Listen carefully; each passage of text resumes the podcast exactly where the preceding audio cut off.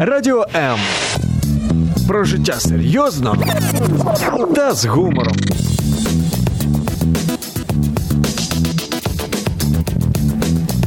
Радіо М.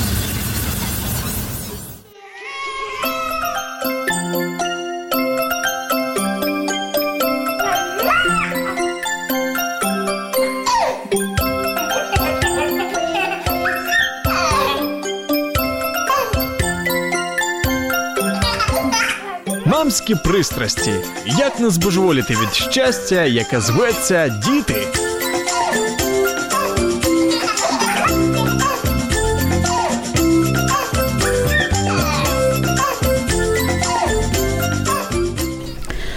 Бить или не бить, наказывать или не наказывать. Вот главные вопросы, на которые мы сегодня в программе «Мамские страсти» попытаемся ответить. Меня зовут Любовь Гасанова. С огромным удовольствием представлю своих гостей, с которыми и будем обсуждать эту щепетильную тему, волнующую, конечно. Я надеюсь, что э, мои гости не будут из себя э, делать идеальных мам, несмотря на то, что они обе э, с психологическим образованием и обе практикующие психологи, но все-таки надеюсь, что будем все по-честному. Анна Чернышенко, мама дво- двух мальчишек, детский семейный психолог, автор и ведущая тренингов для родителей – и очень душевный человек. Я не могу это не зачитать, потому что в Фейсбуке у Ани написана такая преамбула о себе. Человек, который учится идти за зовом своей души, выпутываясь из лабиринтов разума. Аня, привет. Привет. И Татьяна Коваленко, мама двоих детей, психолог, консультант в, когни... в когнитивно-поведенческом направлении, педагог, автор и ведущая тренингов для подростков, а также автор сайта о саморазвитии через воспитание детей по пятам. Таня, привет. Привет. Рада вас видеть, девочки. Вместо того, чтобы э, говорить э, тысячу слов, да, я хочу сейчас э, включить один такой замечательный отрывок из э, кинофильма «Красная шапочка». Наверное, кто его смотрел, сразу вспомнит. Там такой острый конфликтный момент «Красной шапочки» с маленьким мальчиком. И перед тем, как включу, конечно же, я хочу пригласить наших радиослушателей, дорогие мамы, все, кто нас сейчас слушает, вы можете присоединяться к нашей беседе, к нашему разговору, задавать любые вопросы, писать э, о своем или звонить, рассказывать о своем собственном опыте, как у вас получается с наказанием, получается ли наказывать правильно, или же вы э, сторонник того, чтобы не наказывать вообще ребенка? Позвоните нам по номеру 0800 30 14 13, либо же напишите комментарии под стримами на странице Радио М в Фейсбуке и на странице Любовь Гасанова. Мы с удовольствием зачитаем и вопросы, и комментарии, и ваш опыт будет интересен. Ну а сейчас давайте послушаем. Тебя сейчас, тебя сейчас излупят плетками, и ты, и ты залюбишь меня как миленькая. Да ты с ума сошел с этими плетками. Ты что, любишь тех, кто тебя лупит? Ты что? Меня нельзя лупить. А почему тебе нельзя лупить? Потому что я ребенок. А хочешь один секрет? Хочу. Иди сюда. А знаешь, я бы тебя выдрала хорошенько. А почему? Да потому что ты не вредный ребенок. Маленький. Ну какая беда с вами? Ну не плачь. Ну что ты, давай договоримся по-человечески. Давай договоримся по-человечески. Вот сегодня поговорим о том, вообще возможно ли с детьми договориться по-человечески. Девчонки, у меня такой вопрос. А, Что вы вообще думаете по поводу наказания? Кто первый начнет? Давайте я Тань, начну. давай. Эм, Мне кажется, наказание уместно тогда, когда, ну, точнее, неуместно, нет. а Оно случается, когда ребенок, эм, нет, родитель теряет контроль над собой, э, не справляется с эмоциями, и не знает, что делать. Чувство бессилия, отчаяния. Иногда это э, э, смесь гнева, раздражения. Не такое, не, не очень приятное да, сочетание, поэтому случается наказание. Потому что на самом деле всегда можно ребенку объяснить с определенного возраста, да, а когда ребенок слишком мал, его просто можно остановить. И все. И наказание как такового не требуется. Но все мы живые люди. Я хочу это подчеркнуть. И наказания случаются и у психологов тоже. Да. Психологов эм, тоже наказывают, или психологи наказывают? И одно, и другое. Поэтому, э, ну, здесь ничего нет страшного. Для меня страшно, конечно, это избиение. Да, здесь это вообще, конечно, я, я твердо уверена, что это недопустимо ни в какой форме. А наказание, ну, смотря какое, мы, я думаю, что еще поговорим о этих наказаниях. Но я считаю, что, конечно, лучше поощрение. Да и то некоторые психологи, мною уважаемые, например, и педагоги, там, например, Дима Зицер вообще говорит, что о том, что э, поощрение и наказание – это ужасно. Главное – любить э, ребенка, договариваться, и все это возможно. А другие считают, что поощрение, наказание, вот это кнут и пряник – это ну, тоже неплохой метод. Ну, каждый выбирает по своему, я считаю, какому-то эмоциональному развитию, да, родители, э, умению контролировать себя и так далее, и так далее, и выбирает какую-то систему договоренности с ребенком. Угу. Ань, а ты что скажешь? Ну, я так как-то предлагаю на эту тему подумать вообще о смыслах того, что происходит между мамой и ребенком. Потому что наказание это что? Ну вот зачем? А, например, если он побежал на дорогу, куда нельзя, да, там может его сбить машина, да, и за ним бежит мама, выхватывает его с этой дороги, тащит его назад и начинает на него кричать, да, или там бить по попе, что же ты больше туда никогда. Что на самом деле происходит с этой мамой в данный момент? Она же на самом деле кричит не о, не о нем, она кричит о своем страхе, да, и хорошо бы этой маме в этот момент, да, вспомнить, и обратить внимание, о чем я сейчас кричу, о чем я хочу его ударить. На самом деле я, э, если остановлюсь, то я себя поймаю, я же боюсь. И если себя в этот момент ну, поймать, остановить, то э, ребенку на самом деле хочется сказать, я так испугалась, мой дорогой, ну нельзя туда бежать, не беги.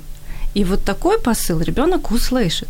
А если мама как бы не осознав свой страх, да, и что с ней произошло, на самом деле, начинает его бить, кричать, а туда нельзя, я же тебе тысячу раз говорила, что в этот момент понимает ребенок?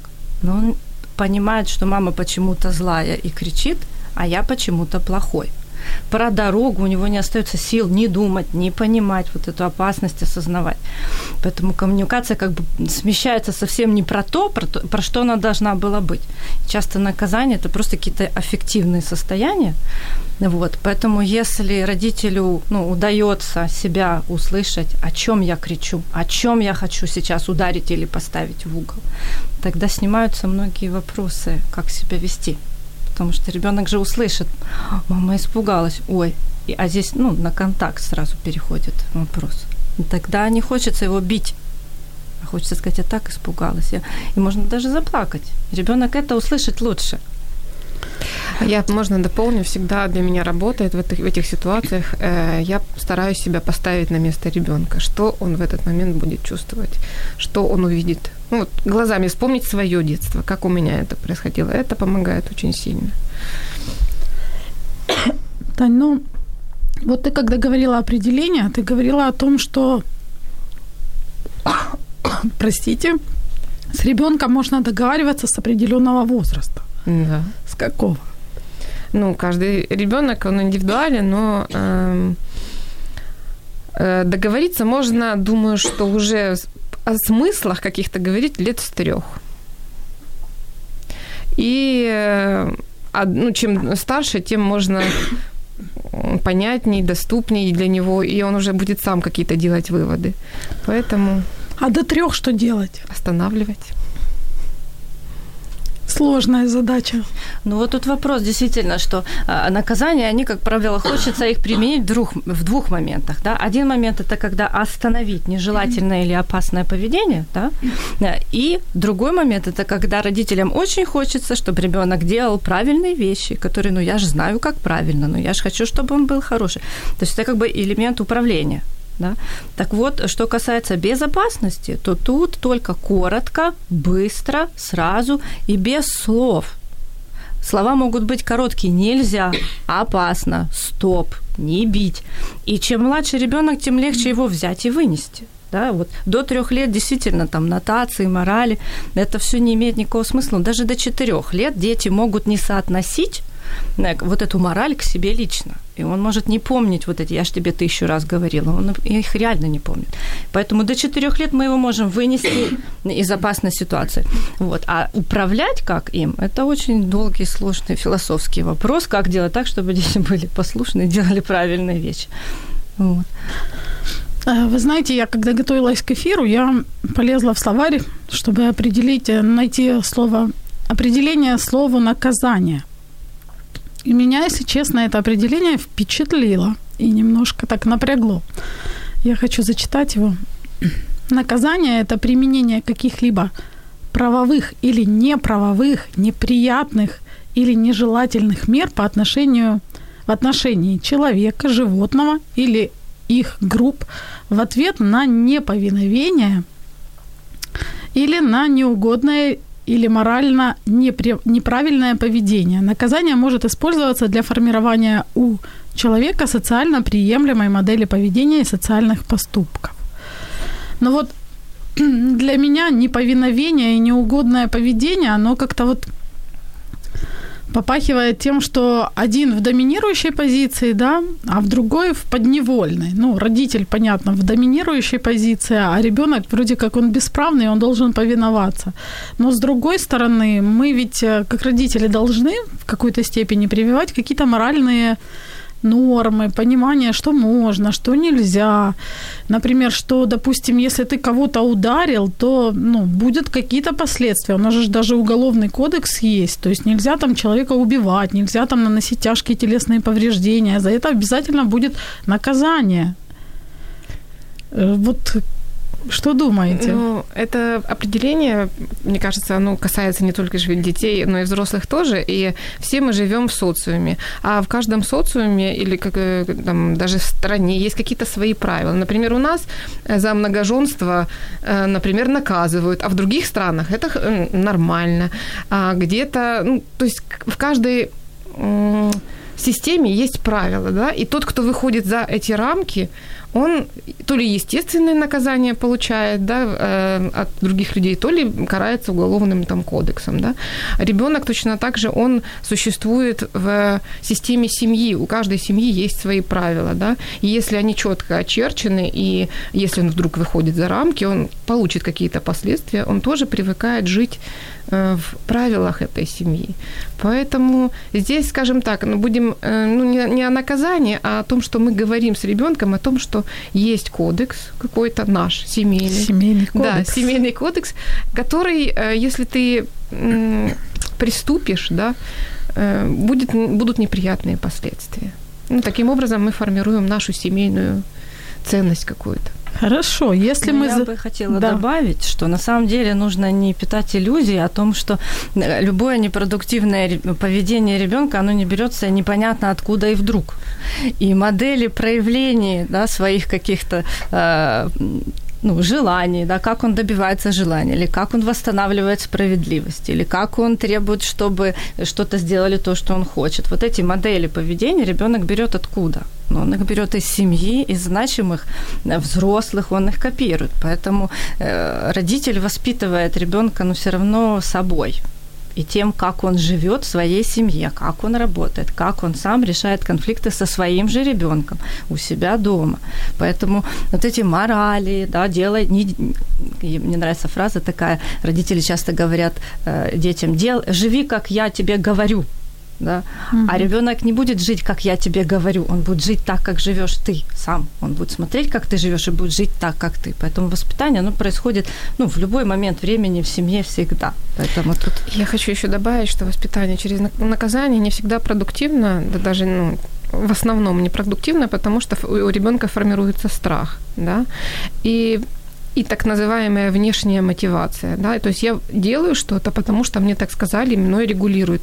А внутренняя мотивация не рождается. То есть я это делаю не из-за своего понимания жизни, взаимоотношений людей, а потому что мне так сказали, и я боюсь приступить вот эту черту. Например, я, мне рассказывали случаи, когда ребенка учат эм, вежливости в транспорте. Да? То есть когда мама рядом, он, он уступает, вежливый, но пронаблюдали, когда ребенок был, например, Э, вне маминого контроля, да, он вел себя совершенно иначе и не обращал внимания ни на каких пожилых там и так далее. То есть видно сразу, что сформирована внешняя мотивация. Uh-huh. Да? То есть у меня внутренняя ценность еще не, не родилась, я не наблюдал, может быть, родителей в таком поведении, как правильно Аня говорит, что он не будет делать то, как вы говорите, он будет делать так, как вы себя ведете.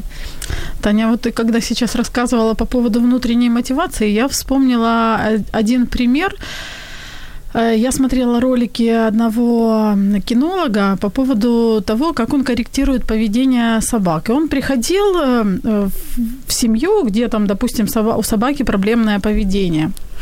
И вот он интересно, э, на чем его построена была практика, на том, что, во-первых, он устанавливает границы. Он ничего не говорил там собаке, он просто своим телом показывал, что вот эта граница, ты не имеешь права за нее переступить. И самое вот интересно это про внутреннюю мотивацию. Когда, допустим, и он говорил хозяину, вот я так стою, я жду, пока собака сама сядет. Не говорите ей «сядь», потому что тогда у нее будет вот эта внешняя мотивация. Она сделает только потому, что вы ей сказали. Но внутренняя мотивация, пусть она сама решит, что ей надо сесть, что в такой ситуации у нее только один выход. Она сядет или ляжет и расслабится, потому что я ее там дальше не пущу. Это вот такой яркий пример про границы и про э, внутреннюю мотивацию, когда там собака, извините, дети, или ребенок сам принимает решение, что да, ему так все-таки, наверное, лучше или правильнее будет. Я хочу еще дополнить, что вспомнился случай с моей дочерью, буквально вот э, на днях произошел. Я зашла в комнату, и мне было непонятно, чем она занималась какое-то там определенное время, 10 минут. Я захожу и спрашиваю, что ты делала? А она сразу автоматически сказала, ничего. Э, я понимаю и смотрю в глазах страх. Я думаю, так, что-то здесь произошло. И я, я говорю, ну, это не совсем, скорее всего, неправда, да, давай э, ты мне все-таки скажешь, что, что, чем ты занималась, потому что я ей дала задачу, там, ну, не помню, что-то делать по дому или по урокам, я уже не помню. И э, говорит, а я боюсь, что ты меня будешь ругать. И, ну, мы все-таки поговорили, она призналась, что она залезла в Pinterest, да, она у меня рисует, она любит картинки. Uh-huh. И говорит, я начала искать одну картинку и зависла, как она сказала. А, и я, естественно, не поругала, но поняла, что где-то есть просчет мой, что где-то я немножечко пережимаю, раз ребенок уже боится, а у нас мы воспитываем честность как ценность. Для, для нашей семьи это очень важно, да, быть честными и не обманывать. Ну, а если есть страх, то, конечно, ребенок будет обманывать. И потом, что э, я несколько раз потом похвалила за то, что она преодолела свой страх и все-таки призналась. И э, хочется сказать, что э, нужно у нас в воспитании зачастую мы просто обрезаем неугодное поведение и не обращаем внимания на угодное. Как раз если мы будем, как вот с этой собакой, она села, и мы, может, поддержим ее, похвалить. Конечно, да? Да. Точно так же и с детьми работает. Если он что-то делает хорошо, не на негативные стороны мы обращаем внимание, mm-hmm. а на позитивные, просто поддерживаем в том, что он делает замечательно. Фокус меняется. Да, фокус меняется. Тут важно, вот еще хочу добавить, собака это просто так ни перед кем не сядет. Она сядет только перед тем, кто стоит в авторитетной позиции. Да. Собака чувствует вот это превосходство, авторитет да. и силу. И вот у нас вот эти наши современные да, тенденции, детей надо там договариваться, с детьми надо дружить. У нас в головах родителей произошла путаница. Родитель, он не равен ребенку родитель авторитет, у родителя власть, но и сила, и влияние, и ребенок он в зависимой позиции. Но это не значит, что это должна быть авторитарность. Ребенок э, должен быть слышим родителям, да, родитель должен стараться чутко да, реагировать на ребенка, но при этом он выше, он, у него власть, авторитет и сила. И в таком случае ребенок слушается сам по себе, потому что это очень биологические у нас механизмы, когда маленький идет за своим взрослым, потому что маленький знает, если я потеряюсь, меня съест хищник. Вот. Поэтому, когда ребенок чувствует, что его взрослый сильный, знает, куда идет, он уверен, ему не страшно. В ребенке включаются биологические, эволюционные механизмы следовать за своим взрослым и не рыпаться, и вилять хвостиком, ой, как я рад, куда мы идем, интересно и не страшно. Ну, Аня, не знаю. У меня есть сомнения некоторые относительно этого. Точнее, как, э, в принципе, мне все понятно, да, но есть же, например, физиологический кризис трех лет, когда там ребенок отделяется, когда ему важно говорить, нет, не хочу, не буду, там, я лучше знаю, грубо говоря. Э, вот. То есть это же факторы, которые реально никак не связаны с авторитетом родителя. Он принципе, есть время, когда ребенок тестирует границы, то есть проверяет, насколько авторитет можно подвинуть или нельзя его подвинуть. То есть это же как бы процесс. Ну, поэтому мы же не уточки и не собачки, мы ну, чуть-чуть да. сложнее. Вот. И действительно... Самую малость, да. Да, самую малость мы сложнее, и вопросы у нас посложнее, чем у уточек и собачек. Вот. Поэтому, а тут вопрос как раз в том, что парадоксальным образом, чем меньше силы и уверенности ребенок чувствует в своих родителях, родителях, тем больше у него внутренняя потребность проверять устойчивость этого родителя. Потому что ему важно ну, пробовать его шатать, угу. и чувствовать, что а ты сильный, ты выдержишь, ты и меня выдержишь, и себя выдержишь, значит, мне с тобой не страшно. И парадоксальным образом дети чаще психуют и нервничают, и ведут себя властно именно рядом со слабым родителем, потому что ему страшно ребенку этому, не уверенно, и он просит, да, господи, достань же, ты уверена, я успокоюсь и не буду тебя шатать. Покажи ага. мне, чтобы я почувствовал, что мне с тобой спокойно, и он успокоится. Есть же, вот, ну, из теории привязанности, да, вот эти дети, которые маленькие генералы или маленькие тиранчики, правило, их родители при этом очень растерянные и неуверенные в себе.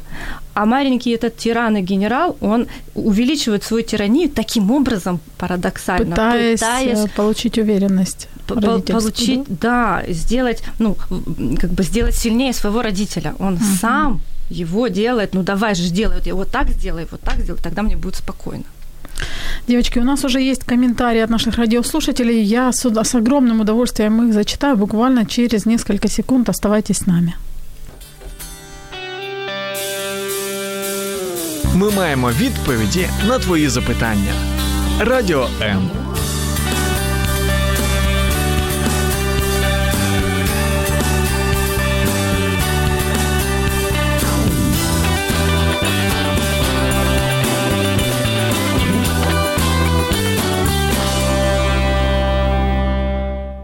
Это программа «Мамские страсти», и сегодня мы говорим о том, можно ли наказывать ребенка, как это делать, если наказывать правильно, или что может, э, могут сделать родители, чтобы им не приходилось наказывать своих детей. Это, конечно, вообще идеальный вариант, как по мне. У нас есть комментарии. Мария Грехова пишет, о, актуальная тема. Наталья Толба пишет, здравствуйте, про ребенка, бежавшего на дорогу и кричащую маму, это моя вчерашняя ситуация. Ребенку 2,5 объясняла, что это опасно, но было бесполезно.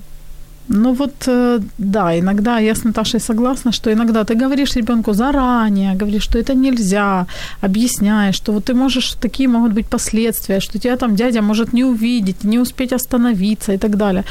Ребенок вот чу, Беспор... Он не помнит этого. Он ну, бежит да, на дорогу да. за какой-то другой целью. До трех, до четырех лет он эту цель видит, он не помнит. И нету смысла его за это наказывать. Он это не запомнит. То есть мозг, от... мозг отключается. И он не может держать две мысли в голове про опасную дорогу и зачем он туда побежал. Угу. Ну, зачем ты побежал, там мысль в голове есть. А про опасную дорогу до четырех лет, ну, это... Физиологически, да? Да, он не может. Еще очень важно обращать внимание на то, что, ну, мониторить приносит, если мы наказываем, приносит ли наказание желаемый эффект. Эм, зачастую, конечно, эффекта нет, но мы почему-то все равно продолжаем наказывать. Да? Но и нужно не забывать... Ну, кратковременный, почему? Может быть кратковременный эффект. Например, накричишь на него, и он раз прийти. А потом нам Класс. приходится кричать Или все пришел- чаще, Ну, Люба, это да. все Погромче. больше. Да. Да. Потом переходим уже. То есть ребен... мы достигнем до какого-то уровня, да, самый максимальный это у нас избиение, и что дальше? А он будет продолжать? Ну смотри, например, если мы говорим о, на- о методах наказания, которые распространены, да, там угол, крик, э, ну, понятно, что бить не хочется никому из родителей, но иногда не сдерживаешься и по жопе шлепнешь. Но это как э, не хотелось бы рассматривать это как приемлемый вариант вообще. Или же вот игнорирование, да, игнорирование, мне кажется, это вообще работает э, безотказно. То есть, когда родитель просто говорит, все, я с тобой там не разговариваю А знаете почему? и отворачивается. Я догадываюсь. Но работает же. Это про то, что если мониторить, э, допустим, я согласна, что многие штуки бесполезны, но мы все равно продолжаем это делать, потому что не знаем, наверное, как по-другому. Но вот игнорирование, оно Это работает тогда, когда, э, смотря чего хочет добиться ребенок. Если ребенка, задача ребенка вывести родителя из равновесия и таким образом почувствовать власть над ним, тогда игнорирование будет работать, потому что он не добивается своего, понимает, что его манипуляция не сработала. Но в, не- в некоторых случаях игнорирование и молчание это рассматривается даже как психо- психологическое насилие. Когда таким образом наказывают, ребенок очень страдает из-за этого. Потому что игнорирование – это же отвержение. А страх отвержения – это самый большой страх вообще человека, и взрослого, и ребенка. Потому что, особенно у ребенка, потому что это, опять же, связано с биологическими вот этими нашими эволюционными страхами, что я без взрослого погибну. Вот, оно и у взрослых тоже остается. Да? Страх отвержения – это самый большой наш страх и даже у взрослых. Между прочим, мне попадались недавно исследования про долгосрочные, очень масштабные исследования про телесные наказания. И э, это открытая информация. Э, В 2014 году э, проводили одно исследование про то, куча научных работ про то, есть ли все-таки положительный эффект от физических наказаний. За 15 лет, вот последних, да, с 99 по 2014, изучили все научные работы и не нашли ни одного доказательства эффективности физических наказаний. То есть их нет. Вот. Есть эффект краткосрочный, сиюминутный, просто потому что ребенок пугается и перестает делать. Есть исследования долгосрочной перспективы на тысячах семей разного достатка, разного социального статуса, разного культурного уровня. И там обнаружена была прямая корреляция между тем, э, что применяются ли физические или другие унизительные наказания, там оплеухи, э, окрики, вот эти вот, ну, все вместе, не только фи- физический и угол, все, что унижает или физически, или эмоционально. И есть прямая корреляция между тем, что чем больше вот этих унизительных методов регулирования поведения ребенка, тем больше негативных последствий в виде депрессии, неврозов, э, отклонений в поведении. Есть еще исследования на подростках с уже зафиксированными, да, вот этими проблемным поведением. И тоже делали длинные исследования. Э, И было обнаружено, что когда снижалось количество физических наказаний, у этих подростков уже проблем улучшались показатели их поведения. То есть они становились ну, как бы более адекватными, вели себя лучше. Это зафиксировано за последние вот 20 лет. То есть тут уже рассуждать на эту тему нету смысла. Есть большие исследования на тысячах людей. То есть вопрос, что делать, чтобы это не делать больше. Аня, знаешь, вот когда ты рассказывала об этих исследованиях, у меня вот э, картинка такая э, в голове прорисовывалась. Это когда горло чье-то зажато, вот такая ежовая рукавица держит горло, вот когда отпускаешь, вроде и воздух, и уже... А, а голова такая синяя, потому что кислорода ж нету, да, а отпускаешь, и вроде и человек меняется, и, и ребенок тоже, да. Я хочу зачитать комментарии, у нас тут их достаточно много. Вот Мария пишет о том, что я пятилетку отучить бросаться на дорогу не могу. При этом слово «опасность» нельзя стоит до сих пор мимо кассы. Наталья, конечно, вот, э, которая говорила о том, что случаи, описанные с дорогой, это она вчера. Э, Ой, сочувствую, терпения вам и сил. Моему старшему почти шесть, у него э, такого нет. Он все понимает, но с младшим мама в стрессе очень часто. Э, Мария пишет, очень пугает и усложняет коммуникацию, при том, что очень сообразительная и понимающая девочка. У меня младший э, ЗПРР и СДВГ, там вообще отпускать нельзя. Нам психолог так и говорила, установить авторитетность и доминанту, уважение и авторитет, вот как ваши советы. Вот как? Это был вопрос. Как установить э, доминантность и авторитетность? Хороший вопрос. Хороший вопрос и сложный очень. Сложный. Потому что где взять этот авторитет? Это же его не натренируешь. Это его только нужно в себе каким-то образом взрастить. Да, и общего рецепта никому не дашь. И это то, что считывает любой ребенок, любой собеседник. Есть авторитет этот или нет? То только работай над собой, ну, кого как тут общего не будет. Еще Ну, я хочу дополнить, а, есть такое слово замечательное, дисциплина, да, а оно имеет один корень э, с латинским последовательность. Это о том, что мы всегда на одни и те же действия реагируем один- одинаково. А из-за того, что у нас сейчас в культуре происходит эм, обратный качок маятника в воспитании, мы будем делать не так, как наши родители, но мы не знаем, какие последствия от этого Да. воспитания, мы очень не уверены. Поэтому эта последовательность у нас постоянно нарушается, потому что мы не уверены в том, что мы делаем правильно. И это у подавляющего большинства родителей сейчас такая проблема. Нужно просто разрешить себе, ну, мы никто не уверен, что будет, почему, как мое вот такое поведение а, отразится на моем ребенке в будущем. Просто Конечно. принять решение для себя, что, ну, не знаю, ну, будет как будет. И э, разрешить себе, вот посчитать, что моя стратегия правильна. И обязательно всегда одинаковая реакция. Потому что тоже был случай у меня, мама шлепала дочку. Эм, Она маленькая, ну, по попе, потому что ну, и как бы так шутя легко, но девочка начала драться.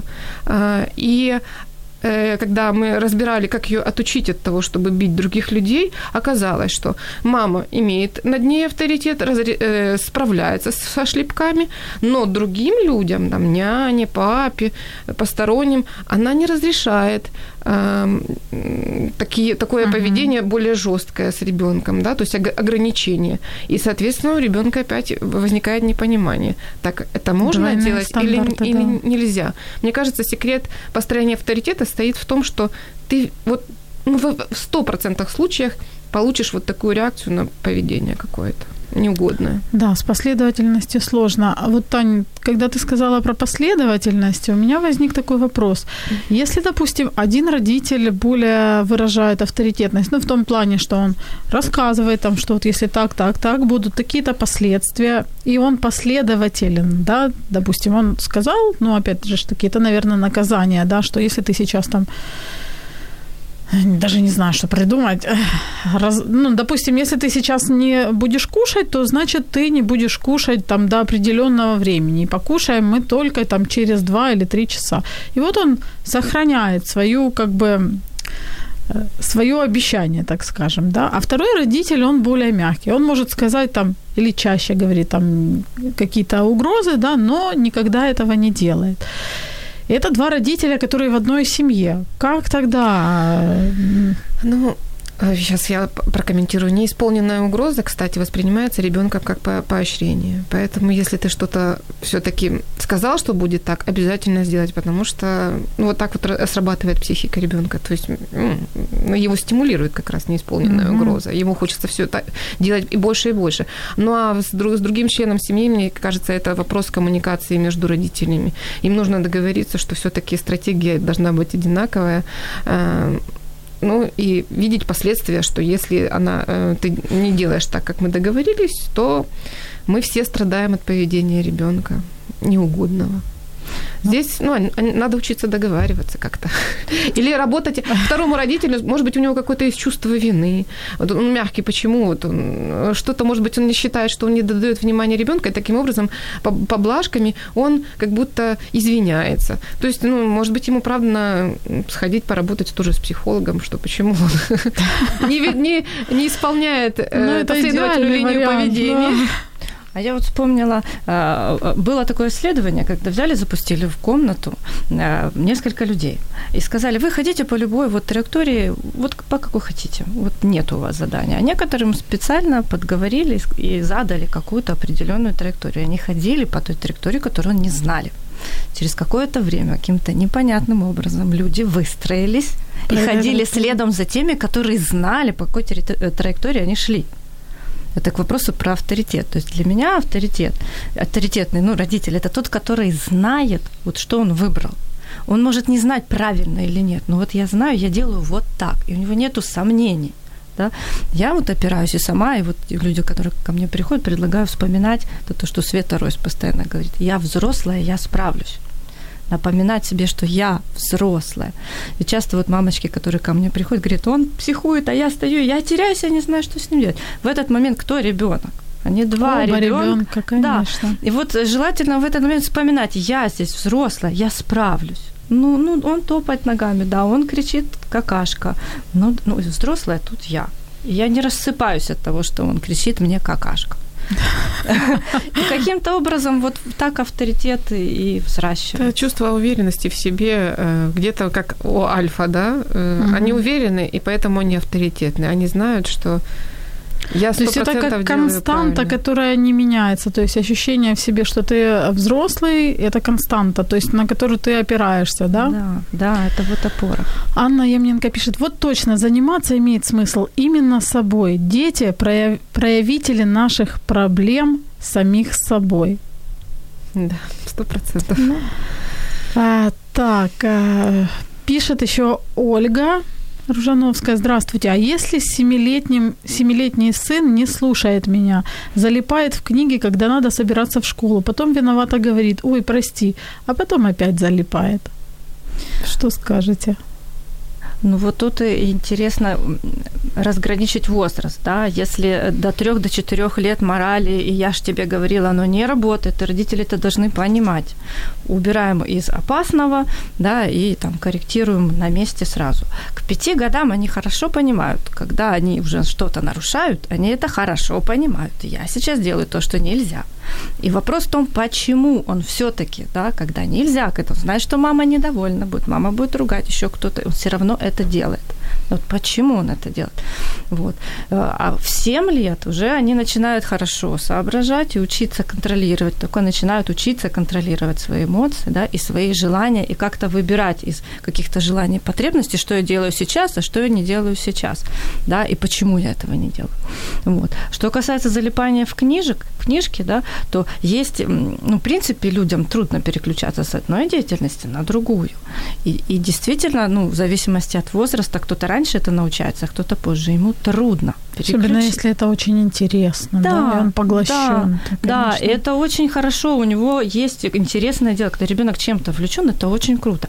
Задача родителя просто ну, мягко, но настойчиво обращать внимание время, ты контролируешь, вот, смотря, ну, 5 лет, да, ну, там не надо часы еще, хотя уже можно. Ну, 7, тут а всем, 7, да, а всем уже можно им напоминать, у тебя 5 минут, нам надо собираться, чтобы он э, учился контролировать время, распределять его и, ну, брать ответственность на себя. Может быть, даже поставить какой-то будильничек, который будет срабатывать, да, там, что вот... Или мама. Зазвонил как... и да. чик, значит, То пора есть чтобы мама понимала, что это правда трудно переключиться с интересной деятельности куда-то собираться. Ну, в школу. Да. Ну, просто обращать на это внимание. Дорогие друзья, у нас еще есть время для ваших вопросов, и вопросы есть, я сейчас зачитаю. Просто хочу сказать, что после эфира мы, конечно, разыграем подарок от бренда натуральной косметики «Успех». Это будет либо же расслабляющий массаж для лица, либо масочка. И разыграем, конечно, среди тех, кто задавал нам вопросы, комментировал. Так что еще есть возможность э, побывать в нашем аквариуме счастья. Кто не знает, вы увидите после эфира. Наталья задает вопрос. Подскажите, пожалуйста, старшему почти 6. На любую критику или замечание может начать очень остро реагировать, рычать, орать, плакать, выгонять из своей комнаты. Истерика ужасная. Как нам, родителям, реагировать? Выйти из комнаты и оставить одного? Или пытаться говорить и оставаться с ним? Ну, здесь э, хорошо э, отразить чувства ребенка, понять, э, сказать, что ты понимаешь, что он чувствует, но э, если он, допустим, нарушил правила, что ну у нас такие правила, мы с тобой договорились, если вы действительно договорились, их исполнять. Но давать ребенку обратную связь, что вы понимаете, что с ним происходит. Э, если вам сложно эмоционально выдерживать, если это не манипуляция, то можно и выйти. Да? А иногда крик или рычание это направлено на то, чтобы вы Э, поменяли свое поведение, да, uh-huh. и поэтому тут надо смотреть, э, для чего ребенок это делает. Действительно он злится, действительно он рычит, плачет, да, отразить. Если он пытается этим образом управлять, значит, нужно выйти и не давать ему, вот э, истерика всегда любит зрителей, да, есть такое э, классное утверждение. Вопрос вот. еще в том, как мама эту критику ему озвучивает, uh-huh. замечает ли мама. Вот, там может быть такое, что мама не замечает, допустим, может, она сильно резко, ему обидно, и он так выражает, таким образом выражает со мной так нельзя. Тут как бы про одного ребенка говорить, ну, некорректно, потому что надо увидеть, как мама эту критику выражает, потому что критика это очень такая уязвимая штука да, и ребенок может сильно обижаться. Но из универсальных, да, вот советов, вот как я делаю, у меня младшего, да, ему почти 5 лет, сейчас такой возраст, у него часто, я очень злой, я очень злой, такая козявочка, ну, очень, всем смешно, а он очень злой. И вот важно, э, ну, что я себе научила, за что держусь, я тебя слышу, я слышу, что ты злой, что ты хочешь сейчас. И он может еще повторять, повторять, я, я сама не разрушаю, я не боюсь. Он не умрет, и я не умру. Как бы я в этом чувствую свою упору и продолжаю спрашивать, что хочешь? Ты что? Я вижу, что ты злой, я слышу, что ты злой, что ты хочешь? И у него начинает происходить вот это вот какое-то, а что я хочу, чего я злой? И он говорит, даже в свои пять лет, и старший тоже, когда они у меня такие оба импульсивные, вот и когда что, про что ты кричишь, что ты хочешь. И не сразу, но вот опираясь на мое спокойствие, они начинают говорить и в 10 лет, и в 5 лет. Главное, чтобы мама не пугалась и не превращалась такой же рядом еще одной. Я Ри, я не могу это Да, еще хочу дополнить по поводу критики, что действительно, что даже взрослые ее очень плохо переносят, да. несмотря на ну, детей. Откровенно, уже, да. да. Поэтому по поводу, сколько ее там, этой критики? По поводу критики, вот знаешь, э, я недавно слышала, э, слушала, не, не вспомню я фамилию оратора, значит, э, в Ютубе смотрела, и он говорил о том, как критику женщина воспринимает. Он говорит, не критикуйте своих жен, потому что вот вы ей будете говорить, а она будет слышать в ответ только одно. Он меня не любит, он меня не любит. И я подумала, что ну да, наверное, так оно и есть. И может быть в какой-то степени иногда и с детьми то же самое. Когда мы их критикуем, если мы жестко это делаем или как-то неправильно, может быть, ребенок тоже чувствует больше отвержения и то, что его не любят. Я бы даже сказала, что не иногда, а почти всегда. Когда мама в больших эмоциях, ребенок не слышит, что она говорит. Он видит, меня не любят, меня бросят, меня съест саблезубый тигр. Все. Девочки, у нас остается очень мало времени, и я не могу э, не задать вам вопрос. Хорошо, мы, допустим, э, для себя определяем, что там кричать это не вариант, э, бить не вариант, э, на, там, игнорировать тоже не вариант. А что вариант? Как э, ну, моделировать, что ли, поведение ребенка? Что, что, какие инструменты есть сейчас у нас, у мам? Ну, нужно прежде Чем всего озвучивать правила э, и понимать, что видеть обратную связь. Ребенок вообще в курсе, что такие правила существуют, потому что в нашей голове иногда такая просто уверенность, что ну я об этом говорил сто угу. раз, но если говорить с ребенком, он не знает. Я применяю часто такой способ, когда я рисую. Мы, когда дочка была совсем маленькая, мы рисовали, например, правила поведения за столом. Она поучаствовала даже в этих э, рисунках. Мы повесили ее возле стола. Если бы происходило какое-то нарушение, я говорю, ой, а давай посмотрим на нашу э, картинку. Все ли мы э, в этот раз соблюли? Она смотрит, анализирует, а, вот это тут я нарушила, да. Или наоборот, когда мы поощряем, когда вот все было хорошо, во время уложились, потому что она ела у меня по часу вместо того, что, может быть, это 5 минут или 10. И вот смотри, вот сегодня у нас все замечательно получилось, да, ну, то есть хвалим, и э, то поведение, которое вам нужно, мы его поддерживаем, да. Еще универсальный способ – это когда мама учится не сразу реагировать, а через полтора вдоха, выдоха, да, да потому что это эмоции, о контроле себя, да, и то, что я говорила, всегда думайте, зачем, сейчас э, возымеет это эффект или не возымеет. Э, поставить себя на место ребенка, что он воспримет сейчас из этой информации, да, то есть потому что ребенок в основном воспринимает только эмоцию, как правильно Аня сказала, и не слышит. Когда он в, в стрессе каком-то, не нужно морали читать, нужно говорить, когда он спокоен. Ну, такие универсальные спа- э, правила, но ну, прежде всего это понимать, что ребенок в курсе, какие у нас правила. Uh-huh. Потому что мы иногда думаем, э, что это так, а реальность другая. Да, очень поддерживаю. Правила должны быть понятные и понятные и известные ребенку. Это хорошо бы проверять. Вот, понимает ли он вообще, какие правила вы от него ждете. Пункт первый. Пункт второй. Не путать наказание и ограничения и требования. Родитель Так. должен выставлять ребенку ограничения, границы возможного и дозволенного в семье должны быть, ребенок их должен знать. Вот.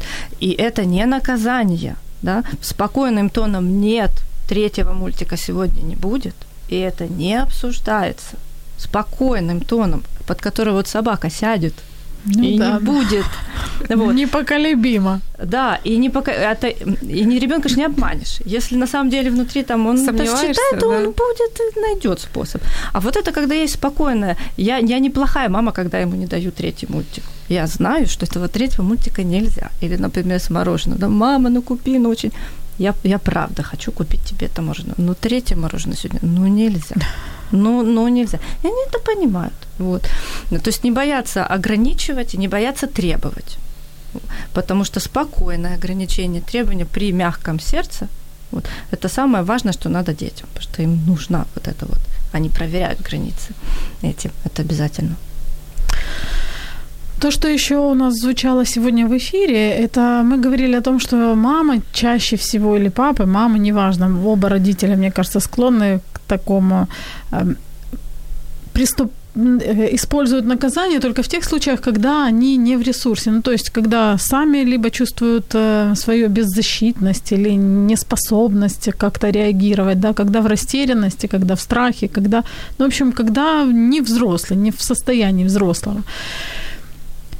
И вот у меня вопрос, как маме подпитывать свой ресурс? Вот у нас остается буквально две минутки, пусть это будет вашим пожеланием для наших радиослушателей. Как, что вы посоветуете? Или... Ну, каждый человек должен эм, понимать, что его вдохновляет, что его радует, э, где он отдыхает. Кому-то нужно выспаться, потому что действительно э, недосып в нашем современном мире, он очень сильно отражается на воспитании детей. Много очень недосыпа, даже когда дети нормально спят. Ну, там мама может залипнуть в Facebook или Instagram или еще что-то, да, конечно, дома, домашние дела какие-то делать, а потом не высыпается, она не в ресурсе, она срывается, да. Поэтому, если мы знаем о себе такие ну, слабости, вспомните, что может меня вдохновить. Вот какая одна из моих клиенток ходит на стрельбу. Таким образом, да. А, Выпускает да, выпускает пар, пар. да, Кто-то слушает вариант. музыку, кто-то Да. ходит по парку, кто-то... ну, Нужно научиться делегировать какие-то свои обязанности, если ты чувствуешь, что э, ты очень выдыхаешься в э, повседневных делах. То есть для себя определить, что меня вдохновляет. Ну, самое главное, это из моих. И исследовать этому, и не ставить себя в жертву семье, да. Э, Потому что очень многие мамы просто ду- считают, что они должны, они обязаны. От, от этого возникает напряжение, а от напряжения возникает э, э, возможность сорваться. Вот и все, этот круг замыкается. Да, я бы только дополнила э, такой короткой фразой «не путать эгоизм и заботу о себе». Забота о себе – это очень здорово, это хорошо и конструктивно. И заботясь о себе, мы показываем своим детям тоже, что озаботиться о себе – это хорошо и здорово. Мы не умеем о себе заботиться, этому надо учиться. А глядя на нас, наши дети научатся тому естественным образом, а не у психологов, как мы. Девочки, у нас еще один есть вопрос от слушателей. Я просто я его хочу зачитать, а попрошу вас уже ответить в комментариях, хорошо? Потому что времени, к сожалению, нет, и только сейчас я увидела этот вопрос. Та- Таня Ерофеева э, пишет, а страх у детей можно, э, можно это назвать и другими словами, авторитет или уважение перед старшими?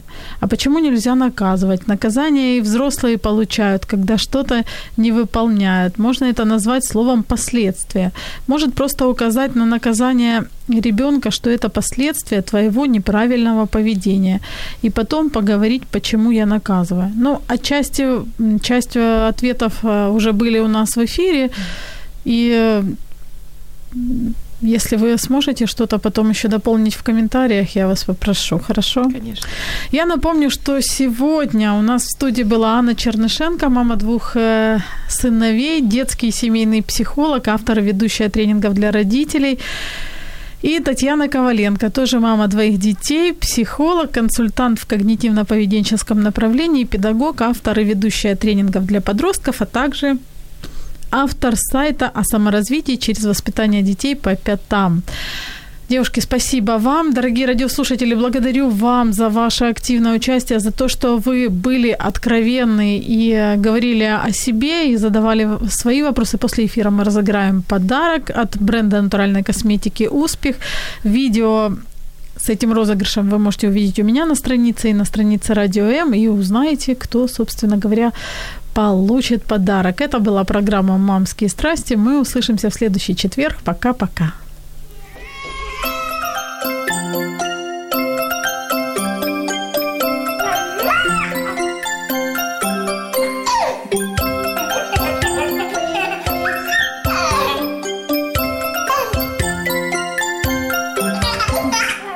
Мамські пристрасті. Як не збожеволіти від щастя, яке зветься діти.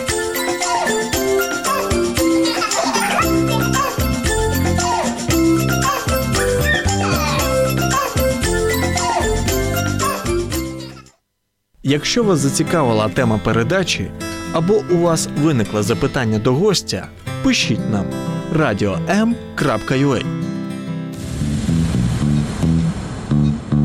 Радіо М. Про життя серйозно та з гумором.